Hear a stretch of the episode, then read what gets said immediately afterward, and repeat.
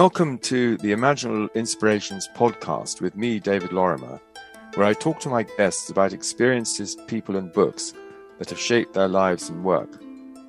Imaginal cells are responsible for the metamorphosis of the caterpillar into a butterfly, which is the Greek symbol for the soul. These cells are dormant in the caterpillar, but at a critical point of development, they create the new form and structure which becomes the butterfly.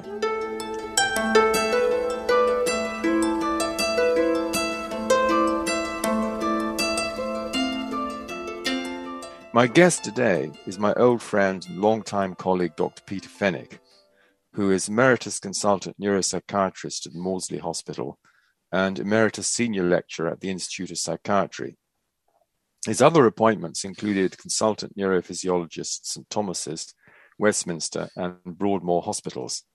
For 10 years, he was a trustee of the Prince of Wales Foundation for Integrated Health He's Emeritus President of the Scientific and Medical Network and former chair of the board in the Study Society.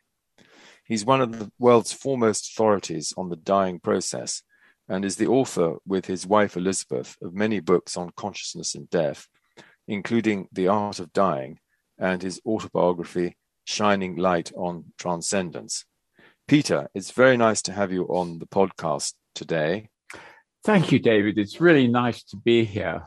Uh, when I hear you read that out, I can't believe it's me. it's obviously somebody else.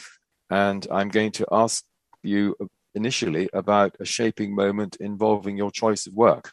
My first shaping moment, and you have to take the two together, was when I was talking to my mother, who was a surgeon and she told me about her path through life. She's a surgeon in Australia. Then she came across to England, and she was the first person to take uh, an English surgical exam because women, in fact, weren't surgeons at that time. You, you just didn't do it. And then she went to Dublin, and then she came back again and she was telling me all about her life. And that was when I decided, yes, I want to be a doctor too. but that isn't quite the whole thing. Because as I grew up, I found that it was medicine, yes, but it was minds, brains, and consciousness that I was really interested in. And so I thought, yeah, I'll be a neurosurgeon. But and this is the shaping moment. I was working with the neurosurgeon chief at St Thomas's, and he had got uh, he got a patient whose brain he was finding a structure and taking out an area which had died. And I suddenly realized that being a surgeon, you spend your time looking down deep, dark holes on the operating theatre. And that wasn't me. I, want to actually talk to people about their experiences and so on. So I changed from neurosurgery to neuropsychiatry, and that suited me perfectly minds and brains. Indeed, indeed. And then I think when you were at Cambridge, uh, you did have a number of influential mentors uh, and teachers, and also um, later on when you were training more specifically in psychiatry. Maybe you can tell us a little bit about them. And did they give you any valuable advice? Yes, I, I was very fortunate, uh, first of all, in going up to Cambridge, and secondly, I ch- chose Trinity. And that was a good choice because my tutor was, in fact, Andrew Huxley. Lovely man, very gentle, very kind, very supportive. One of my colleagues in my seminar group asked him and said, Andrew, tell me, do people ever develop late? he looked at him and said, No, I'm afraid not. so, in fact, uh, it's the ones who are bright from the beginning, beginning who go on being bright. So he introduced me to neurophysiology. And the thing about that was that there wasn't any mention of consciousness then. You couldn't actually talk about it. And when I raised this in, in a supervision with him, he said, look, we don't know what consciousness is, we don't understand it, but we do know what levels of alertness are in the brain. So stick to levels of alertness, my boy. And of course, I did do that, and then finally had to change. because this this was really the legacy of behaviorism, wasn't it? That you know, Oh, for fifty much years you were only you couldn't talk about consciousness, and I believe you went to the library in Cambridge to see if you could find some references to consciousness, and there was virtually nothing to be found. Absolutely nothing. That was the school library because when I was going up, I wanted to prepare for my exam and, and wow them with my knowledge of consciousness. It didn't work. No, it was nothing. Things have changed a lot, and and I'm going to go on now to ask you about some books that shaped your life and thinking. And my guests are almost never able to single out you know, one particular book. There are usually one or two books that are influential. What what about books in your case? Um, I have one very influential book which led on to the second influential book. My first one is a book by Colin Wilson called The Outsiders. Wow. Um, remember, here I am. I was actually qualified at that time, qualified, David. So I should have a knowledge of what the human brain is and does. But there's, there wasn't anything about that in, in, in our courses. And so I still had a very limited view, reductionist view of mind. It's all made in the brain. And then I read Colin Wilson's book, and this talked about a stream of consciousness which was outside, which great musicians and sculptors and poets and playwrights were able to hook into. And so that was an amazing uh, revelation to me. The world was different from what I thought it to be. And then in, in that book, there was some recommended reading, one of which was the Bhagavad Gita, and another of which was Aldous Huxley's uh, book, uh, The Doors of Perception. The Doors maybe. of Perception. Well, that was one, Doors of Mm. Perception. It was the other one, in fact, uh, that, that I then read. And uh, so I got a much wider view, but it, it still didn't make sense until I came across a book by a guy called Dabro. now, none of you have heard of No. Dabro. Dabro was a mathematician, and he wrote an excellent book. He wrote two, in fact, on quantum mechanics. And, and so I spent one summer holiday reading all about quantum mechanics. And then I began to understand that if you take the world as just little flying pieces of matter, you get one picture, and that was the reductionist one. But if you take a, a quantum field of probabilities, which coalesce and condense, then you're looking at something quite different. And so that was the second book, which was enormously influential and affected my thinking. And, and this is a relational view, isn't it? Rather than a view based on separation. Everything is relational. So relationship becomes fundamental. Process Absolutely. becomes fundamental. Absolutely. And not only that, that they're all hovering there in space until something or other precipitates them. And what precipitates them is, in fact, your interaction with the world. So until you interact, there is no world. And then you go into those wonderful things about God in the quad and who's maintaining the tree, and the tree when you're not here. Signed, yours faithfully, God. Um, uh, but that that's the way it seems to be.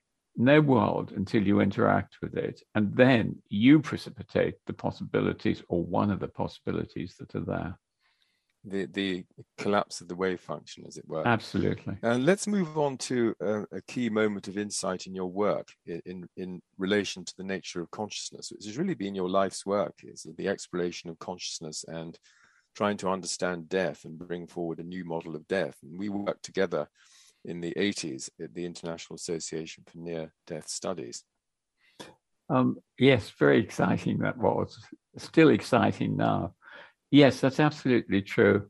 I think probably the insight into um, the whole question of consciousness was uh, when I was reading uh, the Bhagavad Gita, and I started to understand that um, there was a line of consciousness which you could follow, and you could, in fact, change your own level of consciousness. So that was important. But what was more important than that was when I got a method whereby I could look inside myself and start to examine what I was like and whether any of these things were true. And this was when I joined an organization uh, called, first of all, in fact, it was the School of Economic Science. Lovely little story there.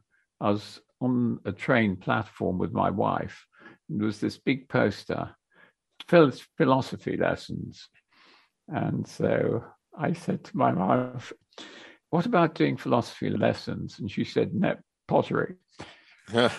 and I said, um, Okay, well, um, what about philosophy this term and pottery next term? And um, we never did pottery, which is a, sh- a, a, real shame. I mean, I've asked her since then if she'd like pottery classes. No, that was the moment pottery for her or philosophy for me. So we joined the um, uh, School of Economic Science, and they were, uh, amongst other things, an Ouspensky group. And Ouspensky talks of things in terms of octaves and energy going into the octaves to keep the octave straight. But the changeover of the octave, you can then start something entirely new. And so they sent their students along to uh, Study Society, Study Society for Normal Psychology. And that was very influential because that's where I learned to meditate and um, where I met a, a, fascinating guy called Dr. Roles, he had flipped, if you like it. He'd become cosmically conscious. He was a very good tutor. And using the meditation, I could then begin to understand a little bit about this by meditating myself and then entering parts of my own consciousness, which I'd never known existed. And that was when at times I'd come down into love and light as a central core function. Amazing, absolutely amazing. I love that. So this is this is the inside out view, you might say, rather than the in, outside in, which is yes, the outside in science uh, doesn't help at all. Doesn't help at all. Uh, if you if that's what you want, because I am forced by my reductionist science until I'd read Dabro, in fact, I was forced to forced to say it was all brain function look here, Peter, you're just uh, ridiculous. This is just your brain sparking in a different way, but it's not. No, well, that's that's uh, very important. And how does your understanding and experience of consciousness influence the way you live your life? Oh, quite differently. An example of of that was um, I was coming back from a conference, and there were one or two uh, high profile neurophysiologists. And one of them there was saying, um, well, the brain controls everything. We have no choice. And I was saying, no free will? He said, absolutely no free will at all.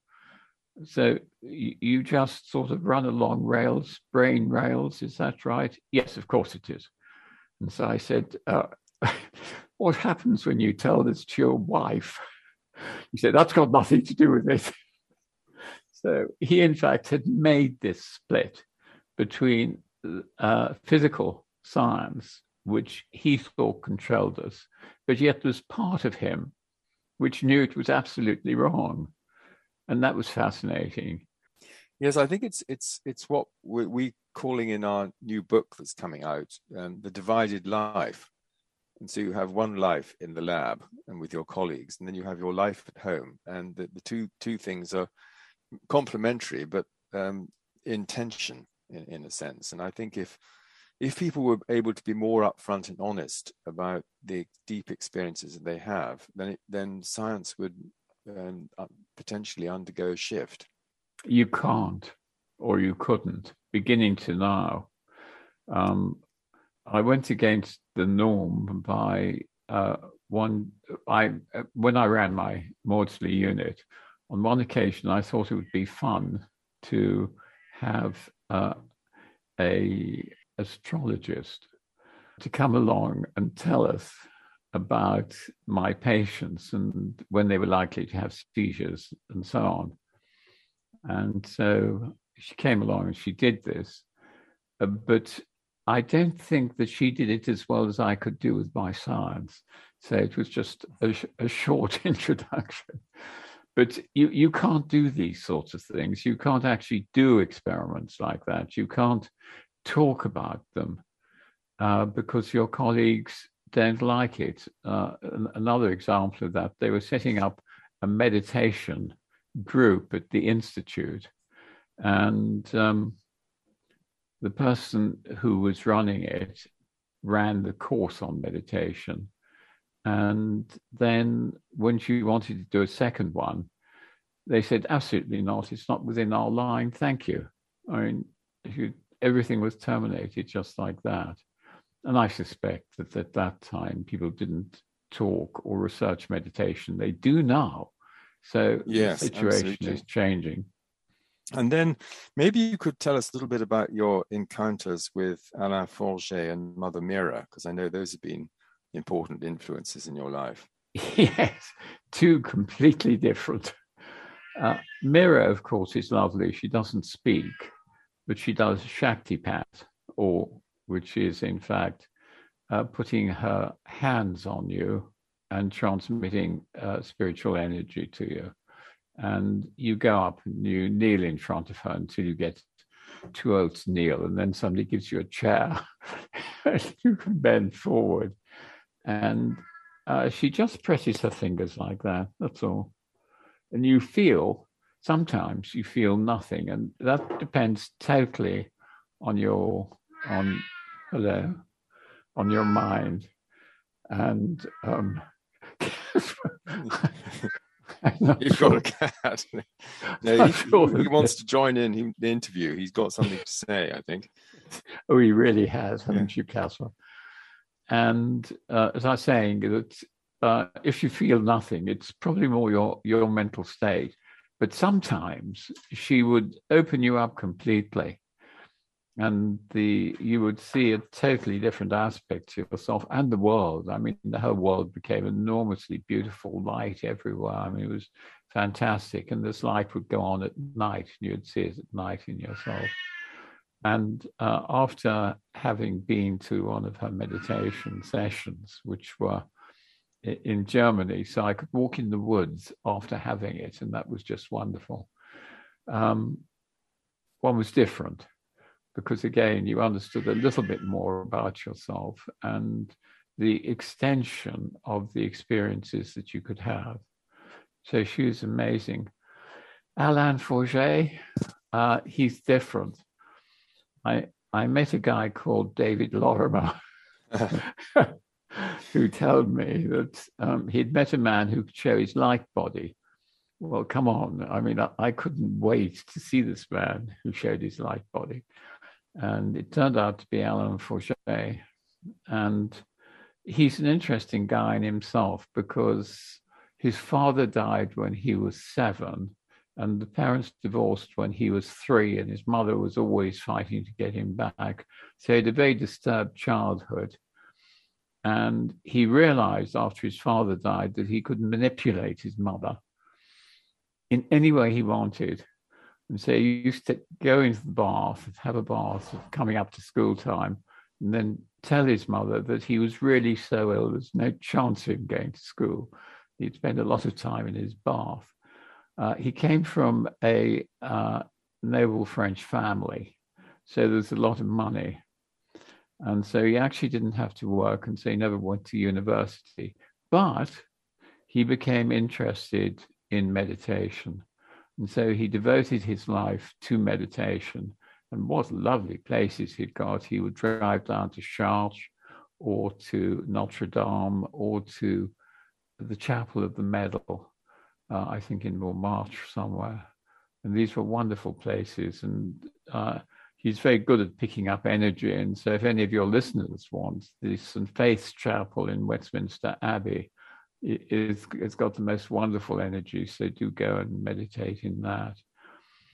And then one day had his first awakening, then a day later had a second awakening. And um, he then realized that uh, his role in life was to a give another method of meditation to the world, and secondly, um, to uh, see if he could move the world a little bit more away from its reductionist methods into an understanding that uh, consciousness is basic. And Which I think is is happening more widely now. The idea that consciousness is fundamental is much more popular than it was even five years ago. I think. I think that's absolutely true, without any doubt. And what was interesting to me was that he could give light and so if I sat in front of him, I saw light all around him.